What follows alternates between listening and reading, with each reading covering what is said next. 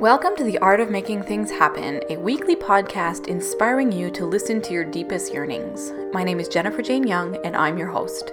I'm a teacher, a coach, an entrepreneur, and the founder of InJoy Business, an online hub for achievers, dreamers, and creatives who want to make things happen. I want to be by your side as you embark on the paths to reach for your goals in life and in business. And what I know for sure is that those yearnings you're having are life's way of giving you a preview of what's possible for your future. And my mission is to make sure that you don't settle for anything less.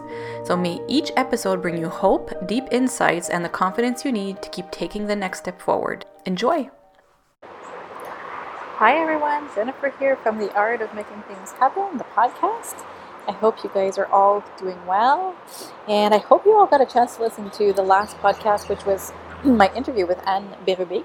Uh, it was really fabulous, really inspiring, and um, I really strongly recommend getting her book. So, anyways, uh, it was the last episode, episode 31, I believe. So, if you didn't have a chance to listen to it, I would strongly recommend. I think it's going to give you some insights, lots of insights, like it did for me.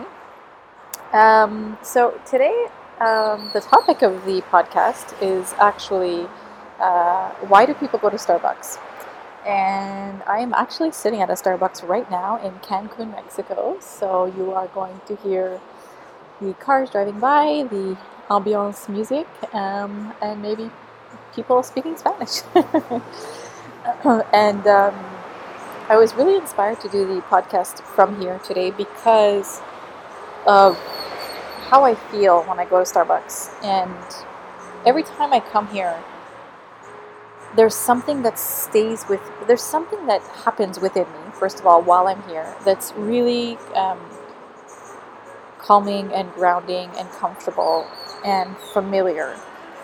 And then there's something that stays with me every time when i leave after um, which is really really nice. And every time i leave here i feel very uh, i feel like i'm refueled or i press the reset button and so I was trying to think the other day of, you know, why why do people keep coming to Starbucks and why, even though it's a big corporation and um, a lot of people, uh, you know, recommend or propose that we go to little lo- local coffee shops and everything, which I'm a big fan of as well. I try to balance my time between um, Starbucks and a few little local cafes here that I love very, very much.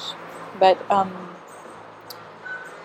but we have to remember, first of all, that Starbucks started off as a little cafe, just like anybody else. So, um, you know, they went through that process like the small local coffee shops. But I think the key thing at Starbucks that brings people back over and over and over again is kindness. Because the staff here, there's something within the culture at Starbucks that, um, and it, it, it's not like just one or two people that work at Starbucks, it's everybody that works at Starbucks everybody is extremely, extremely, extremely kind and friendly. And they greet you when you come in as if um, you're a friend. And just that makes the whole experience really, really amazing. And that extra, that extra piece of kindness that they put in is something that we really, really don't get anywhere else. Um, it's very rare, really. It's very, very rare. Uh, and so you kind of feel like you're stepping into home, but in a space where you can really just, you know, relax, sit back, and um, and a lot of inspiration for me anyway comes when I come to Starbucks because I get to relax in a space that feels like home, but that's not home, where I need to do the dishes and the groceries and the laundry and take care of the dogs and all that stuff. Um, so I find that a really, for an entrepreneur, anyways, a really nice balance. Um, and the other thing I think that brings people back over and over again is the, the, the environment, the ambiance, the space that Starbucks holds for us. That is very inspirational. Um, you know, the music that they choose is uh, very particular, and um, the colors that they choose, the earth tones, and everything are very calming.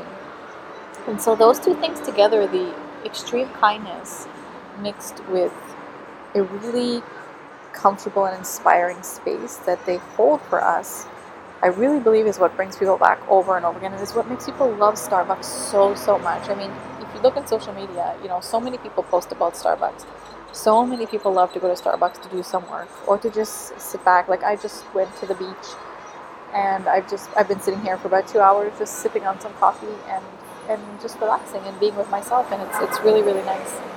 Um, so if we think about that in terms of how, you know, although you know Starbucks has like you know nice branding and all of that stuff. I mean, it's not the best branding in the world. Like you know, their logo is is okay, but um, it's not.